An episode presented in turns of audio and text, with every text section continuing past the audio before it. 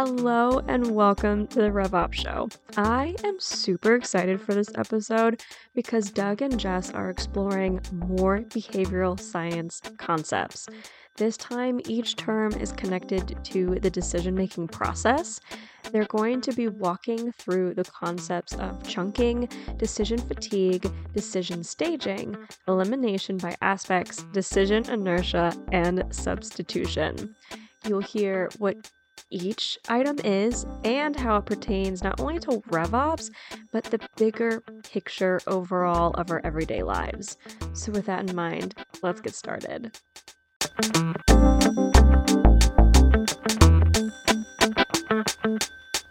Jess, Doug, we did it.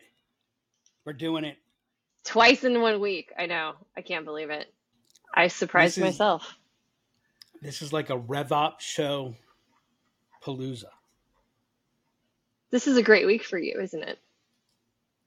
Jess, any week that I get to talk to you is a great week.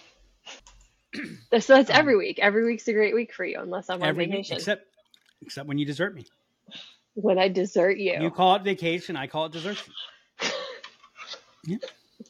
Yep. Yep. Um Yeah, so don't you think that our uh the conference, the upcoming conference for RevOps show, shouldn't we call it the the RevOps Palooza? the upcoming conference for RevUp Show. What are Oh, you gosh, talking Yes, about? I wanted I, our our growth team was supposed to listen to the episode, and they were supposed to have that response. Sorry. I, I mean, you know, I'm not gonna lie, you you're just taking a lot of my fun away. That's what I do on a daily basis, though. It's my job. I'm I'm you know, yeah, holy holy holy cow! You know, I almost feel like I should should play a song. I should play like your favorite song for that. God. But instead, instead. Clear eyes, full hearts. Can't lose. That's what I'm talking about. That's what I'm talking about. Actually, I'm trying to. I can't remember what this one is. It's time to get things started on the most sensational, inspirational celebration. We haven't done that one in a while. No, we haven't. It, we've, we haven't done it in so long. I couldn't remember what it was.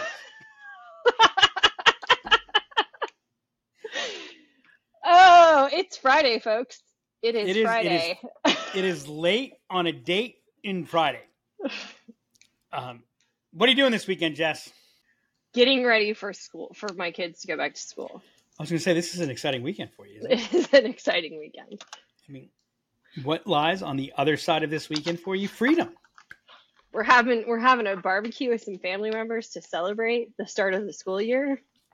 You're barbecuing some family members. Yes, yes, that's what I said. Wow. Not having a barbecue with family members. I'm barbecuing family members. So, is that an annual beginning of school tradition? You sacrifice a family member on the This the- barbecue each year. This is the first annual, so yes, The first annual, the first annual family barbecue. Yeah. yes. You know what? Yes. I think, I think we might be able to pick up a following. I think we could get that to be a trending topic on TikTok. Let's not. Let's not. Shouldn't, you know what? Shouldn't the RevOps show be on TikTok? No. I've made it this long. I refuse. Uh, I need to get a burner phone so that I can use TikTok. Doesn't make any sense, but okay. How does that not make any sense? Why do you need a burner phone for TikTok? So that the Chinese don't get my data. Oh my god. Okay. Sure. I mean, sure. Do you not? Do you not read the news, Jess? Do you not what's? Do you not know what's going on? I'm aware. I'm just not going to feed into the par- paranoia on either side.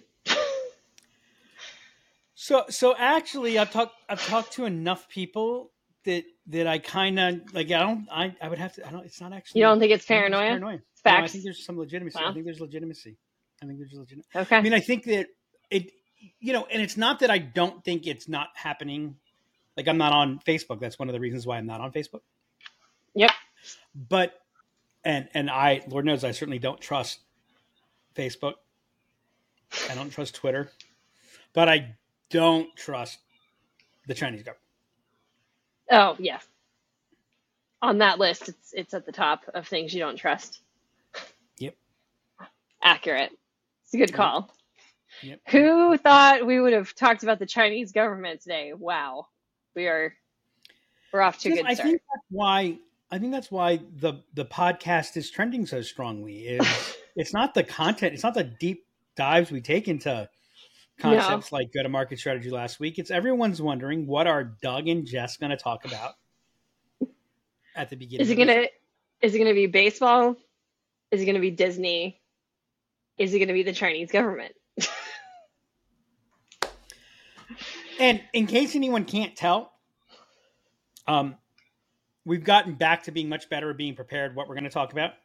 For those long-time listeners, if you listen real closely, I'm sure you can figure out which episodes we figured out the topic a couple minutes before we started. But I don't think we've ever had a clear like this is what the opening. Oh no, Conversation with them. no, this is literally just fly by the seat of your pants. Let it let it go where it takes us. And I don't even like. I know I. I, I mean, I know I. I'm the provocateur on that portion. But it, I can't think of a time where I knew where I was going to go. All I knew was actually when I get on, I'm not exactly sure how I'm going to say Jesse. That's how you that's how you operate every day, all day, is what I thought. Well, no, that's not quite true. But I understand. That's because that's because I pull off plans with such mastery that it feels like complete improvisation. Clearly. Clearly. All right, All Jess, right, what are we I'm gonna- talking about this week? My favorite topics. One We're of my favorite topics. we're gonna we're gonna bring back behavioral science. gonna bring back. Did it We talked about it we, had, behavioral science? to did- the podcast. Bring behavioral science Did back to Did, the it, it podcast. retire or something? Yeah. Good goodness gracious. This is gonna be a very focused conversation. You know, someone told me yesterday that they were they had to go out and pick up their car from the mechanic, and I was like, "Wow, you must be really strong." Hashtag Do you know jokes. why? Do you know why you should not have sex in elevators?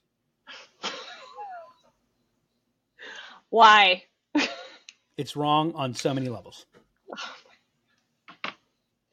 But um bum, don't forget to tip your bartenders. Okay, so today we're talking about behavioral science. We picked some some uh behavioral science concepts to talk through and I'd like to So if I about- understand what, what we did, if I understand what we did correctly, yes, to talk about behavioral science, what we did is we chunked some topics. we did chunk some topics. Which is our first topic, chunking. Oh my gosh, how about that? So what is chunking, Doug? Well, let let let let's take a step back before we get into Okay. it. I, I had to get my you're gonna get us you're gonna get us. So- back focused? Okay, great. kind of what like share the context you what what triggered you to think about behavioral science why did you put these topics together and then Yeah. So so I I was thinking about how decisions are made in the sales process and another thing we might get into here is also how are decisions made in a tech implementation because that's kind of the the place that I look at things from. And so I I chose some behavioral science topics around decision making. And so i want to add um, a thread to this Okay. to, to make it very revops focused not just Okay. which is we have a tendency whenever we are focused on anything to be focused on first order effects i.e what are the effects of the thing that we're working on but but where the impact is is second third and fourth order effects right it it's Okay. upstream so every every action is preceded by a decision now that doesn't mean a decision occurs before every action to some degree a habit is one decision that gets repeated multiple times without remaking the decision right so it doesn't Okay. mean Yep. every time i every time you know every time i turn on my computer in the morning did i think and make an active decision i'm going to turn on my computer now i would say no not really i've already made that decision i made that decision earlier and so so when you think about when you think about change if you want somebody to change and and by the way if if you're not getting the utilization of of your systems that you want then you need change remember your system is perfectly designed for the results and the experience that you have right now. So if you want to change those results and those decisions, you need to change your system. That's the internal focus. The external focus is you need the people involved in your system to change their decisions. Mhm. You need to influence their decisions. So so when we're thinking about how do we implement for utilization, how do we implement for adoption, how do we manage this, how do we reduce friction, how do we streamline things? What what we're really looking at and what we really need to understand is how people make decisions. So it's it's not just how it influences the ultimate sale, the customer experience, how we go about deciding or doing things related to CRM. It's also how is what we're doing used by and impacts those people that we are supporting and enabling. So I think mm-hmm. as we talk about these things, I think you you, you want to be looking at that from from a full picture. Yep. So before we get into the the, the the specifics of this, I also want to repeat. I've shared some of this in in other episodes, but I want to talk about decisions, just kind of Yeah. topically. Okay. Did you know, Jess? And I know that you do because I've only asked you this like ten thousand times. Did you know that the word decide and the word homicide both have the same Latin meaning? I'm sorry, both have the same Latin root and mean the same thing. I did. the the Latin root is side, and the meaning is to kill. Right. Yep. Decisions are among the hardest things that people do. Decisions are very taxing. They the active act of making decisions uses up a lot of calories. So if you want to lose weight, my recommendation is always be deciding.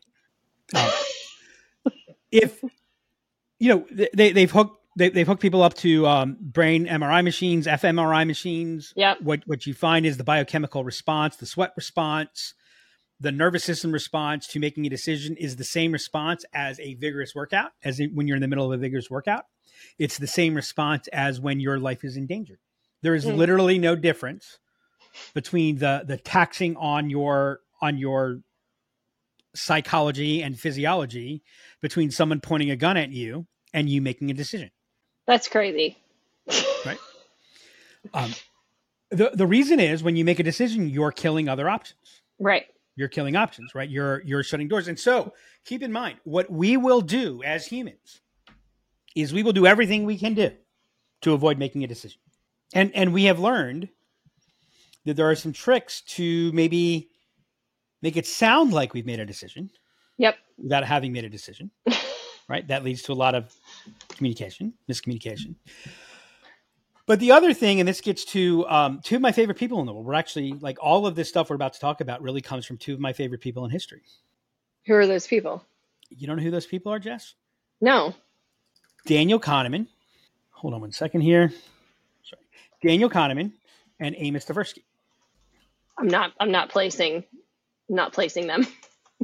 Yeah, well, Daniel Kahneman, you know, I talk about Daniel. Kahneman. Well, I talk about them all the time. Heuristic. I mean, the whole the whole idea Heuristics, of decision okay, heuristics right. comes from comes Okay. from Kahneman and and and, and Tversky, uh, and and a lot of the experiments on the specific ones that you chose for us to talk about were they they, they originated from Kahneman and or or Tversky. Um, so one of the things, um, so Daniel Kahneman, I think it was Kahneman, it may have been Kahneman and Tversky, coined the Mhm. term system one and system two thinking. Yep. Right. Um, and so system one thinking, so system one thinking is is fast thinking, right? System two thinking is slow thinking. So so when we're actually deciding, we're in system two, right? And Mhm. system two is very taxing. It uses up a lot of energy. Now keep in mind, remember what I said earlier. Every time you do something, it is preceded by a decision. Mm-hmm. right? If you get out of bed this morning, or if you get out of bed tomorrow morning, if you got, a, got out of bed this morning, it was preceded by a decision. Now, you probably don't stop and think, do I want to get out of bed? Well, what are the options? Well, if I stay in bed, like you don't do a risk reward analysis, etc. Again, that's a conditioned decision that you've already made and you go through you go through your habits and so forth. You know, fun piece of trivia that a lot of people probably know. Steve Jobs hmm always wore the same black turtleneck. Yep. Now, technically, it wasn't the same black turtleneck. Was they wear different black turtlenecks. But do you know why he did that? So he didn't have to decide what he was going to wear. Didn't have to decide what he's going to wear. Yeah. Right. Barack Obama did the same thing in terms of how he ordered his suit. Like like he had a rotation of of when he so that when I got out, I don't have to think about it. So One less so thing. what what what happens is for us to access system two thinking, which is when we're fully engaged, aware, conscious, agency, somewhat in control, that's very taxing. Yep. What we will do is find cheats to be able to to stay in system one thinking. Right? We would not we would not survive as a species if we didn't have system one thinking. Because you you wouldn't be able like you would be lucky to get to the point of your bathroom when you get up in the morning if you actually had to actively make a decision about each thing that you did Right. every time you did it. That's how that's how taxing it would be. So we to survive, we Yeah. what we call autopilot. And and so what we're going to talk about today are a number of heuristics. Um, I think it's four heuristics and one item that is is is a barrier to decisions. But we're going to talk about heuristics, and heuristics are those intuitive leaps that we use to save energy, to save the taxing on our brain, so that we can make decisions and take the actions that we need to take during the day. So I want to just kind of give that and and, and it's important to understand this because we're gonna I'm actually gonna do some comparisons between decisions and software, Okay. um, um, decisions and models, right? So um, I was talking with Noel Free today, and one of the things he um, started talking about is because he listened to our best of episode on solution architect, hmm and, and I had mentioned that you know we we confuse the symptom with the problem or diagnosing the symptom, not diagnosing the problem. And so Yep. he he started asking me like, how so how do we get to diagnosing the problem? And I didn't have a chance to share this with him yet. Um, you can never actually diagnose the problem. You're never actually at the problem.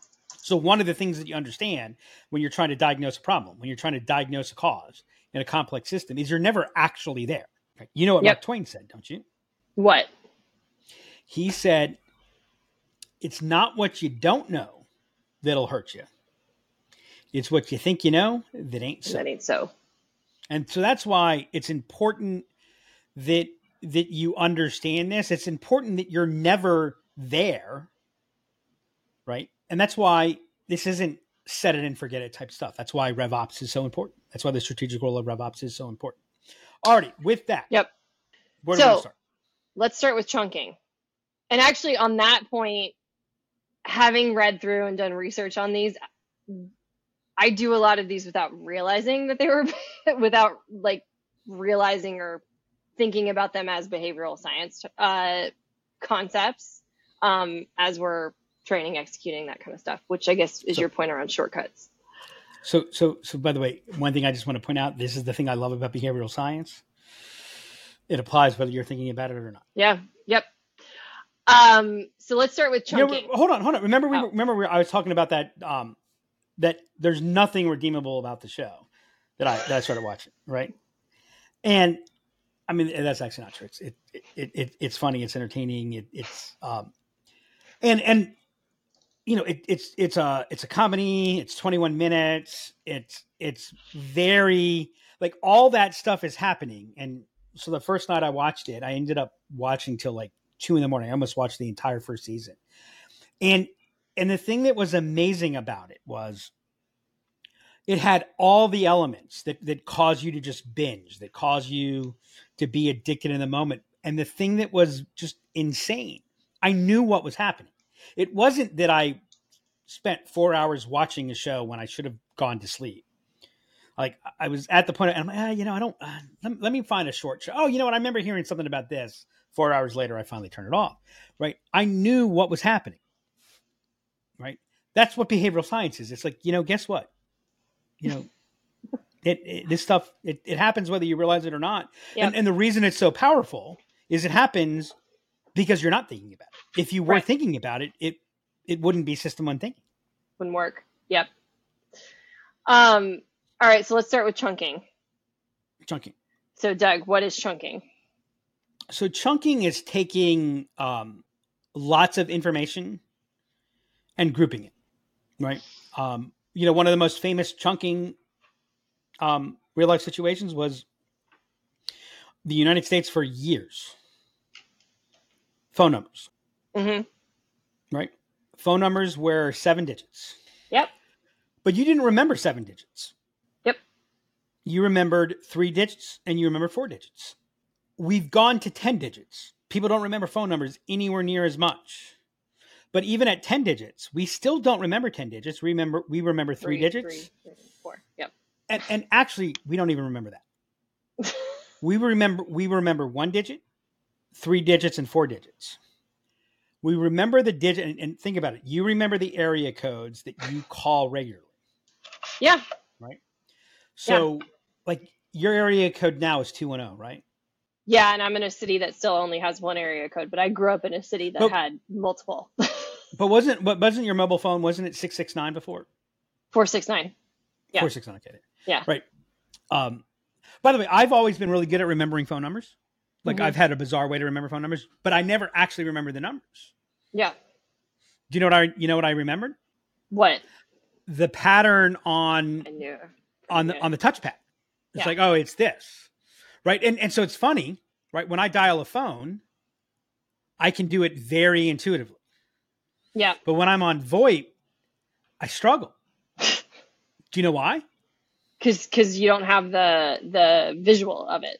Yeah. No, I have the keypad. I have a keypad. Oh. I have a right. On a phone, one, two, three is the top row. Oh. On a yeah, yeah, keyboard, yeah. one, two, three is the bottom row. It's not the same pattern, Yeah. right? Yeah. Um, here's another example: chess players, chess masters, chess Mm-hmm. grandmasters.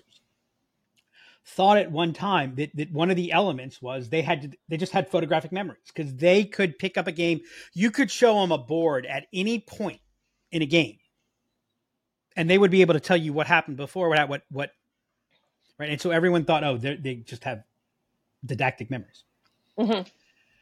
Well, then they did an experiment and they started doing just random placements of chess pieces, and Yep. and the grandmasters had memories every bit as bad as average players. What they found was that chess players chunk the board Yeah. Yeah. right? So it's like there's four to six chunks of the board, and so they're just seeing the pattern in these four to six chunks. They're not actually looking at the pieces. So here's what chunking is. Jess, have you ever seen the show Silicon Valley? I have.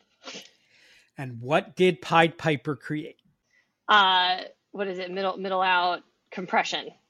Compression. it, they, it was a compression algorithm. Yes.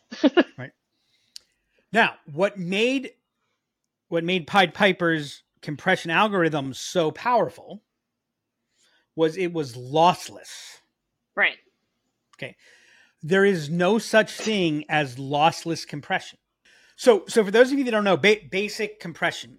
So, like you get, I have an MP3. You know, I take a song, I put it on MP3. A- An MP3 is a compression, Right. Yep. And so, what what it does as an example is, you know, it's a binary language, so it's all zeros and ones. And so, in its coding, if it's zero, one, one, one, one, one, one, what it'll do is it'll compress that from six bytes to two because it'll give a code that's like six ones. So it knows Right. that the next six digits are ones. So here's the thing when you use compression software in, in things like I'm listening to a song on my iPhone, my computer, whatever, it's fine Mhm. right? I, I want to get the music faster. I want to watch whatever faster. It's fine, right? So so the vast, vast, vast majority of the times it finds it works. It works good enough. But are you hearing what was supposed to be heard? You are not. I was going to say, according to my husband, who's a music file, I am. I am not. You're not. yeah. You're not. You you're you're you're missing out on the highest highs, the lowest lows. You're missing out on like one of the things it'll do is like you know if we go high, if there if there's a lot of variance in it, it it normalizes it. So Right. so you'll right it so it softens what's there. Um, now we get into digital, which which is precise versus analog, which is not precise. So you miss some of the um, like like all of those things are true. Now, far more often than not, we can look at people like your husband and go, yeah, okay, whatever. Right. That's Because- that's what I do. Because the truth of the matter is, with with some exceptions, most of us don't Yeah. have an ear talented enough t- to be able to tell the difference, anyways. Yep. And and hey, you know what? I'm listening to music while I'm working, so I'm actually not listening to it to pick up the specific nuance. I I, I saw a show. Um, you know, was investigator figuring this out, and there was, um, because someone had been accused of a crime that they didn't commit, and because the video had been compressed, there was a there was a frame or two that got skipped, and it was in that skipped frame. So like the the climax of the show is the investigator asking for the source of of the video so they could look because they identified that there were frames that were skipped right? And so that's what we're doing with chunking is we're skipping frames. Yep. right? We're we're we're compressing things together to get a general sense of right? And and i would say w- we wouldn't be able to survive if we didn't chunk. Chunking far more often than not is is helpful. By the way if we're trying to teach somebody something new don't teach them everything. Chunk Mhm. it Yep. make it categorize it. That by the way that's why acronyms work. That's why um, that's why i could remember how to spell adidas even though it was technically pronounced adidas. But it was pronounced uh, like if we had pronounced it adidas all of a sudden all day i dream about doesn't work. Right, Right. and okay. So so as we're thinking about it realize if you want people to, to really pick up and be able to hold on to it we can only remember we can only process so much chunk it. But also be aware when you're chunking it both as the person chunking or doing it what are we losing in that? Again 98 probably 99% of the time Mhm. it's fine. You should like that's what you should do. As a matter of fact, if you try to look up the downside of chunking there's not a lot of there's not a lot of Right. content on the downside of chunking Yeah. right but you you are losing the nuance when you chunk you are losing the nuance and so when you're making bigger decisions when they're when they're more critical then you know be aware your natural approach is to chunk Yep. and by the way kind of a subset of chunking is substitution Mhm. Yeah. you know, we hear this wait that's and so we interpret it as something else and then we chunk it and now we're three or four degrees away from where we really were and we think we're saying the same thing and then things right Yep. those are all the things that are going on learn how to make so chunking reduces friction Okay. Right. That makes sense. Yeah. so if you want someone to do something chunk it if you want someone not to do something don't chunk it Yeah. Yeah. Yeah, that makes sense. All right. Um, that's actually a nice segue into decision fatigue. that if you don't want if you want somebody to not do do something, don't chunk it. So um what's decision fatigue, Doug? So I actually believe that the human mind is only capable of making a certain number of decisions in their life. You and I have talked I think that's when you die. I think that's when you die. Right. I think when you've when you've used up your decision, your lifetime decision allocation, you die. But that's not what we're talking about. Decision fatigue. Um, decisions suck up energy. Mhm. They're they're they're you expend a lot every time you make a decision. It it takes something out of you. So every decision you make through a day gets harder to make. Yep.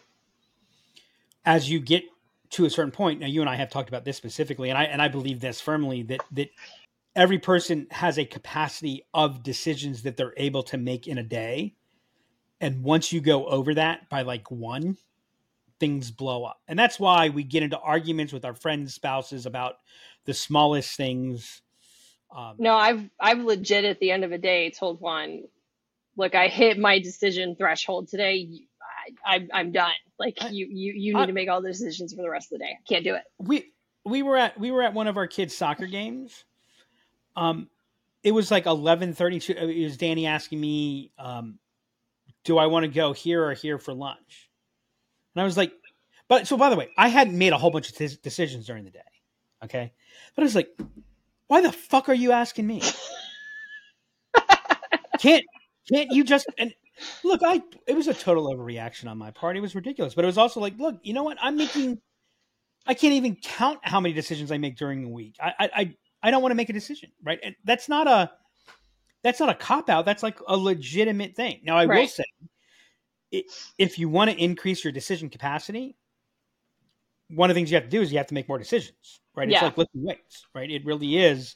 But but just like lifting weights, if you overtrain, you will you will break things. You you will hurt yourself. So decision fatigue is what happens progressively over over making decisions, right? And so one of the things to do, by the way, why is Apple such a powerful company? What what what has been the key to their success in design? They subtract. hmm You know, Apple took out the the floppy disk. They took out the CD drive. They took out flash. On each one of those, people said, "Oh no, no, no! There were people are going to revolt. You're Yep. taking choice away. You're taking choice away." Yep. Right. So what Apple does for you is they make it so that you don't have to make decisions. By the way, Yeah. that's what point of view is. That's what point of view software is. Is we're making decisions for you, so it becomes easier, right? Yeah. So so one thing is, how can we make the decisions for you? By the way, here again, reduce the friction. Now, if it's a good piece of point of view software, the point of view doesn't prevent me from doing it differently, but it means I have to go out of my way to do it differently, which means it's very unlikely that that's going to happen, Right. right? Um, you know, the the reason that so many people have the percentage pipelines, you know, for at each stage that they have, is because the first CRM that did it, that was the default percentages, and people said, "Oh, well, that's there you go, there's right." It would have been a lot harder to actually figure that out. Here's another thing: I hear a lot of people go, "Well, you know what, my my boss doesn't listen to me, or you know, I need we need a seat at the table, whatever the case may be." Right? Don't ask higher ups if you're in RevOps and you've got important decisions. Don't don't talk to the don't talk to key people at three o'clock, four o'clock, or five o'clock. Yeah. No Right? joke. Yeah. right uh, it- you you want them you know if, if if you're looking like if you want their attention you, you want that uh, have the first thing in the morning meeting get the earliest time right Yep. i want to be the first decision you make today i mean don't say Yep. that out loud right but Yep. but you'll find that you'll be heard differently but by the way they've done they've done uh, studies on this as well if you take a look at um, judgments and sentences you're you're more likely to be acquitted earlier in the day or have a lighter sentence. Also, you're in the morning and right after lunch. Right? So like understand your your boss's calendar. Understand your board's Yep. calendar. Understand whoever you're talking to what their calendar is. If you're going to ask them to really do something where you need them to think, take a look at it. Take a look at what's happening and ask, have they had a break? Yep.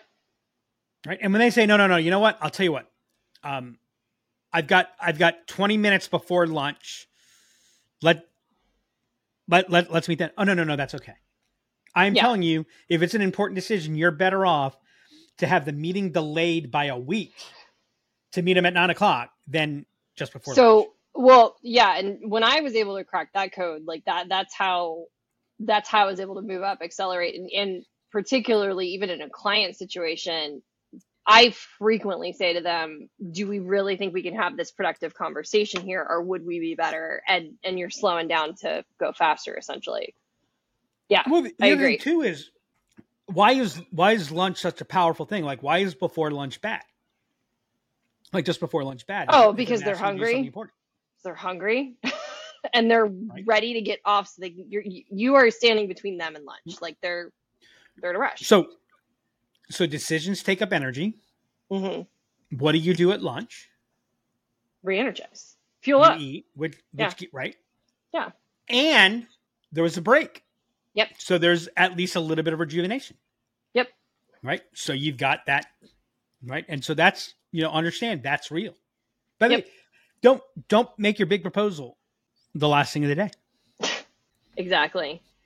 The other thing that I do around this, around decision fatigue, is I've learned that coming with a recommendation, if if you do have a way, like enough information to make a recommendation versus asking for options from them and asking them to kind of give you a list of items is far more effective because you're now like they're not having to think as much around it. And we're going to connect to that in some of the next ones you talk about. Yep. Yep. So, next one I want to talk about is decision staging, which is really around complex or long decisions. So, if if you're involved in a complex decision, um, and that means if you're dealing with any kind of um, high value, high impact sale, Mhm. or you're managing systems, you are dealing with complex decisions. And so, what I'm going to tell you is, um, decision staging is the game. The The most common mistake that gets made is there is no defined staging. And so what ends up happening, and just take, you know, listen to your sales conversations, go back and listen to your, the presentations that you made to the board. And what you'll find is you ask questions, they answer the questions. You, you ask a question, they answer a question. You go, oh yeah, yeah, that's why we want to do X. What you're doing is everything's all over the place. And then you say, okay, here's what we recommend. What do you want to do? So here's an example. It's very common in the sales world. Here's an example of, of a decision staging um, heuristic or decision staging framework. Why change? Why change now? Why change with you? Right. So the first Yep. thing I want to do, my first job in a sales interaction, and by the way, if I want to implement a new process from RevOps, my first thing is I need to get you to make the decision about we need a change.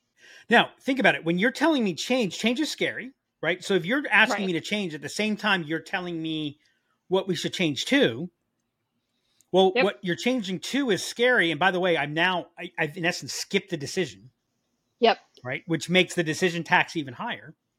But I'm also going to pick at the solution. Yep. I'm going to pick at the recommendation, right? Well, the reality is I'm picking at the recommendation because that's what's that's more tangible. The real issue is I haven't made the decision to change yet. Yep. So, so hey, Jess, do you do you understand? Like this, this is why we need to change this. And you go, well, Doug, what are we going to do instead? And I go, Jess, candidly, right now, I don't know. Yeah. Right. But but do we agree that that we need to change? Okay. Then the next thing is, do we need to change now? Right. What's the urgency of this? Mm-hmm. Then, okay, why should we do this? Why should you buy from me? Right. But what happens is we never stage those decisions in a sales interaction. We never stage those decisions. And and at the end we deliver the proposal which has a change now with you all built in. So you start getting objections, but the objection isn't about you, it's about the change, but it's also the fatigue of it Yep. right? It's it's too much. So the reason it drives what I call decision reluctance. Decision reluctance is the fear of making a decision. Yep. And what drives fear is when you skip steps, when you skip stages. So decision staging is the game. Because when Yeah. you stage the decision well, all of a sudden decisions become a lot easier. Because you never have to make a big decision. Right? Once you've agreed we need to change, I don't have to make the change argument anymore. We don't have to talk about the change argument anymore. Right? Yep. So now all of a sudden I'm not defending the status quo. Now, if you stage the decision wrong, then it doesn't matter what, right? So decision staging is the highest leverage Yep. to make decisions and to influence decisions. I agree. Um, all right. So next, I want to talk about elimination by aspects. I do this all the time. Yeah, the elimination by aspects. What, like, like this is a really funky one. Yeah, Why do you say that? Because what you're doing. Um, so let me tell you a story. Okay. I, I, I, for a very brief period of time in my life, I did real estate. I was a real estate agent. Yep. And one of the things that I saw that happened very frequently is I would, you know, an agent would take somebody out, show them homes. This was before Zillow, everybody. I lived in a world that didn't have the internet. I say I sold in a world that didn't have the internet. Um, yes, I'm old, and and you know you'd go out during the day and and you'd see six to eight, ten houses. Now, now, first off, let's go back to what we talked about earlier. Now, all of a sudden, I'm trying to remember ten different houses. How can I remember all that? I'm, but here's what would happen. Well, I really like the kitchen of the third home. The backyard of the first home was great, but I hated the master bedroom. Yeah. The great room of the seventh house. Yeah. It's like, okay, so if I hear you correctly, you want the backyard of the first house, the kitchen of the third house, the great room of the seventh house, the master bedroom of the fifth house, um, the community and schools of the house we haven't looked at yet. Right. Um, I don't think I can do that. right. So one of the things that I would do is I would show you house one, hmm and and I would give you like the listing. Yep. Like, here's house one. Here we go. Well, hey, do you like it? Uh, by the way, they might go. I, I would oftentimes the first house I would show was oftentimes one that I knew that they wouldn't really like. Right. Because by the way, you learn a lot in what somebody doesn't like. Yep. So I go, you know, did you like the house? Yeah, it was okay. Is is it one that you'd want to consider? hmm Uh, I'm not sure, but or they yes. And if they said no, I said, okay, great, give me that. And I Yep. would crumble it up. Because by the way, I would see that someone would say, no, I wouldn't consider that house. But it would still come up later that, well, you know, I really like the laundry room of the first house. that Yeah. They wouldn't consider. Right. So I would I would take the listing, I would crumple it up, but but let's say that the first house was in consideration. I would show them the second house. So what do you think about that? Is it a house that you would consider? Yeah. Okay. Which one do you prefer? Do you prefer the first house or the second house? Yep. Okay. You oh, well, I like this or the first. I'm, no, I get it. I get it. Right. It would be great if we can combine them. We can't. If these were the only two houses you could choose from, which one would you choose? Oh, you know, I would take the second. I'd say, okay, give me the first listing. I'd crumple it up, throw it in the back seat. Yeah. It never took me more than four houses. Yeah. I'm sorry, it never took me more than five houses. I meant to say five. I don't know why four came out. So, so this is why it's funky. Now we did do some elimination by aspect because the Yeah. first thing that I did was, um, what can you afford? Right. Yeah. Right? So you can afford a three hundred thousand dollar house. I'm not going to show you a million dollar house. I'm going to take that out. Um, what type of house? Are we Yeah. looking at a condo? Are we looking at right? Um, what communities? Kind of what Yeah. was important. So maybe maybe you had elementary school kids, and and so the school system was super super important. Like so, we would we would do some of those things, and and that's what elimination by aspect is. Is you're basically narrowing down by by attributes Yep. theoretically it works when you're narrowing down by the most important attribute first and then the next most important and the next most important. But this is where the convenience bias or the convenience heuristic or the substitution heuristic comes in. That mm-hmm. what oftentimes happens is you actually eliminate by the simplest or easiest aspect. Right. rather than the most important right? And then the other aspect of it that makes it really funky and and i think it's actually i mean it's going to happen you need to think about how you're doing it and that's why this is what i refer to as framing the decision these types of things that we're talking about go into framing the decision that we're making here framing my case building my case hmm because you're going to eliminate by aspect. So I need to guide what you're going to eliminate by aspect from. Because the other difficulty with it is elimination by aspect works when the attributes are independent. Yep. Gotcha. It doesn't work when they're dependent or even worse, interdependent. right. So, so like if I've eliminated this community for whatever reason, right?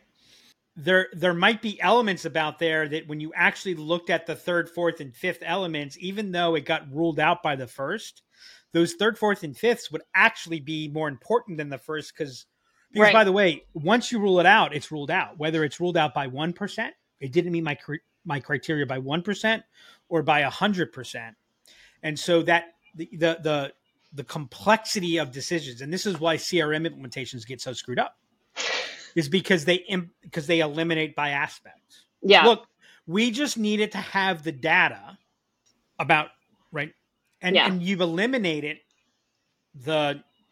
And by the way, let's say you you you you- you've eliminated the keys that drive adoption and utilization. Yeah. So so let's say that you you eliminate by something that is clearly very important. What can you afford? Yeah. Yeah. So so you eliminate because of cost. Mm-hmm. But what is cost? Right? Because because what's point. the cost of it not working? Yeah. Yeah. Right? Yep.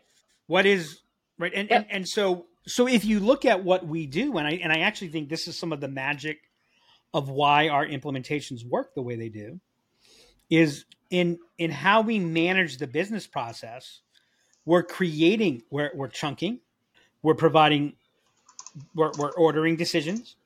We're we're identifying key key areas and clear areas of elimination. So all that noise and static doesn't get in the way of the ability to move forward. Yep, makes sense. Um, so last last piece that I want to talk about is decision inertia, um, which I think is is one of the ones you were referencing. would feed into Yeah. what we've talked about already. That's the stable state associated with inaction and the concept of status quo bias. So Uh, you know, there's another word for decision inertia. what's that? Inertia. so another heuristic, another bias is the omission bias. Right. Mhm. We take this route to work every day. Yep. one day we decide, hey, you know what? I want to mix things up. I'm going to go this way. I'm going to go a different way today. Yep. And it turns out traffic ends up being really bad. Yep. And you go, and you miss your meeting. And your boss yells at you. And you go, why today of all days did I choose this route? hmm Right? You you you blame yourself for that. Right. It makes all the sense in the world. Instead, so instead you hadn't made, you didn't go a different way, Yep. and there turned out to be unexpected traffic, hmm and you missed your meeting, and you get yelled at your boss. Do you think why on today of all days did I not take a different route? No. Right. No. Right. We assume we have, we have a tendency to, to attribute the decision as the cause, right? Yeah. Here's another example of, of decision inertia. So we're going to play Let's Make a Deal. Jess, I want you to choose. Do you want what's behind door number one, door number two, or door number three? I have to pick one. Uh, Do you want the prize number- behind? There's there's a million dollars behind door number one. There's a goat with hay behind door number two, and there is every edition of the New York Times from 1950 to 1990 behind door number three. Those are your choices. You got to pick behind door, Door number, number one, door number two, door number three. Door number You one. Door number one. Yes. So now I show you. I open up door number three. Uh and huh. Door number three is all of the newspapers. Yep. And now I say to you, Jess, I'm going to give you a choice right now. You can change your pick to door number two, or you can stick with door number one. Which do you want? Door number one. Right. Do you know that that is a mistake? Why is that a mistake? Because you just reduce the chances of winning a million dollars. How? This is my favorite behavioral. I feel like we've had this conversation before, and I don't remember how it ended. Okay. We have, we have, and that's why I was like, you might get it right because you remember it, but this shows you how powerful it is, right? so if I give you three choices, one of them has a million dollars. What's your chance of success? What's your chance that you're going to pick right? One in three. Thirty-three percent. Yes. Right. If I give you two choices, what are your chances of being right? Fifty percent. Right. So you're sticking with the thirty-three percent choice instead of changing to the fifty percent choice. But we, I know there's a million dollars between door number one. No, you don't. Why? Because you haven't opened it yet. Right. right. Okay. So, by the way, uh, this this was this behavioral economic was behind Let's Make a Deal Yep. and behind Deal or No Deal. Right. Remember, as you got to the end, you had the choice. You could trade your your suitcase. Yep. Right. Yep. And and there, I think you had like you started off with like thirty two. The banker, the was like- banker would make you a would give you a dollar amount that you could if you give up your suitcase. No, no, no, no, no, no. That was that was to leave. At the end, you could say so. There's now oh, there's so two you could suitcases. switch. Yeah. you could switch suitcases. So when you started off and you picked the suitcase first, you had like a one in thirty two, one in thirty two Yeah. chance of being right. Yeah. The suitcase that you can choose now has a fifty percent chance of being right. You're sticking with your one in thirty two chance of being right.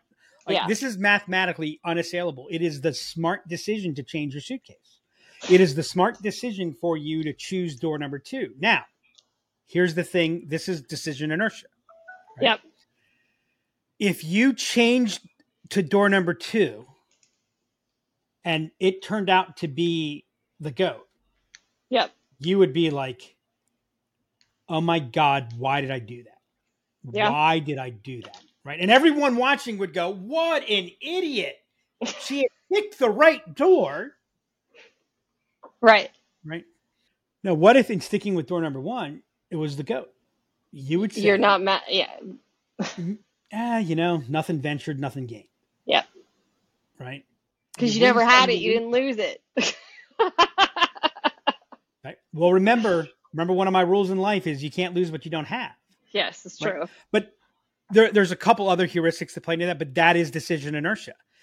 The the aspect of drawing another decision, right? So so remember, you picked one where you could have picked one, two, or three, and now two, like because because by the way, if it was behind door number two and you had picked Mhm. door number three, I would have shown you door number one. Right. So whatever door I showed you? That Yep. this is why it is logically the wrong decision, but an extraordinarily small percentage of people will make the right decision. And and by the way, if you change the door, well, I had a better chance of being right. Yeah. But if it was off, everyone would call you stupid. Yep. Yep. That's the taxation of making a decision. That is why making a new decision is so important. So if I were to so so how do I overcome decision inertia? Actually, we I think this came up on um in our AMA. Mhm. I said, Yep. don't ask somebody to change their decision. See, like I'm asking you to change your decision here, sort of. Right. Yep. If I had if I had recrafted it Yep. so that it was a whole new situation, you would be far more willing and you would probably understand. Like if I had said, okay, in your first chance, right now you have one out of two. Like you have no issue to say that your first choice you had a one in three chance of being right. Right. In your second situation, you had a one of two chance being right. Now here's where we get to the key, and here's where we get to decision inertia. For you to choose door number two, hmm you feel like you have to make an, another decision. Right. But if you stay with door number one, you're not making a decision. But in reality, you did make a decision. When I said you can change to door number two, you said no, I decide door number one, but it didn't feel like a decision. And because Right. that was harder, and by the way, realize this let's make a deal and deal or no deal. They knew mathematically giving Right. you that option was bad for Mhm. them. That was bad for the house, right? But that's the power of decision inertia. Yep. Yep. Which also goes back to staging. um, cool. I thought this was super interesting. I have a couple of takeaways. So I like what you said around if you want people to make a decision, chunk it. If you don't, don't. I hadn't actually thought about chunking that way. Interesting. Um, staging decisions is key. So starting with should there even be a change? Does the change need to happen now? And then the proposed solution, skipping those stages. And, and by the way, that's an example of a very common state, but but think Right. about what is what are the order of decisions that you want somebody to make. So remember, going back to our CRM implementation, Mhm. we decide on are we selling only to new people or are we selling to new and existing customers? Right. So we're we're ordering the decision differently Yep. than and breaking it up into bite-sized pieces is kind of how I was thinking about it. And then um, you need to take oh, and these you know things. what else? You know what Oh. else? We're asking you to make decisions about about your status quo before we're asking you to make decisions about the change. Yep. Yep. And then lastly, just taking all these things in, into account helps you frame that decision up better and, and kind of guide guide the person to to help them be able to get to a decision. So There you go. yeah. And remember everybody, just say no to Just shitty rev no. I thought I was supposed to say that. Are you gonna say it? Go ahead. Go ahead. You I can say it. What's going on, Jess? What what are you what are you you taking my what what Go ahead, Doug. You say it. just say no to shitty rev ops. Till next time. What a plot twist that just said the outro before Doug. Anywho, that is a wrap on this episode of the Rev RevOps Show. Whether you know it or not, you're probably dealing with these decision making behavioral science concepts on a day to day basis. That's the one thing I love about behavior science is that we sometimes don't even know what's going on until we figure out what's going on. Anyways, that's that's just what I love most about behavioral science. I geek out a little bit too hard about it sometimes. If you enjoyed this episode, please make sure to go subscribe on Spotify or Apple Podcasts or wherever you happen to listen to us. We'd also appreciate a review or sharing our episode. We love reading what you all have to say and seeing the show get shared around. And if you have any questions you would like to ask Doug or Jess about these behavioral science topics, email me at hannah at liftenablement.com or hit us up on formerly Twitter, now X, at Demand Creator. Until next time, just say no to shitty RevOps.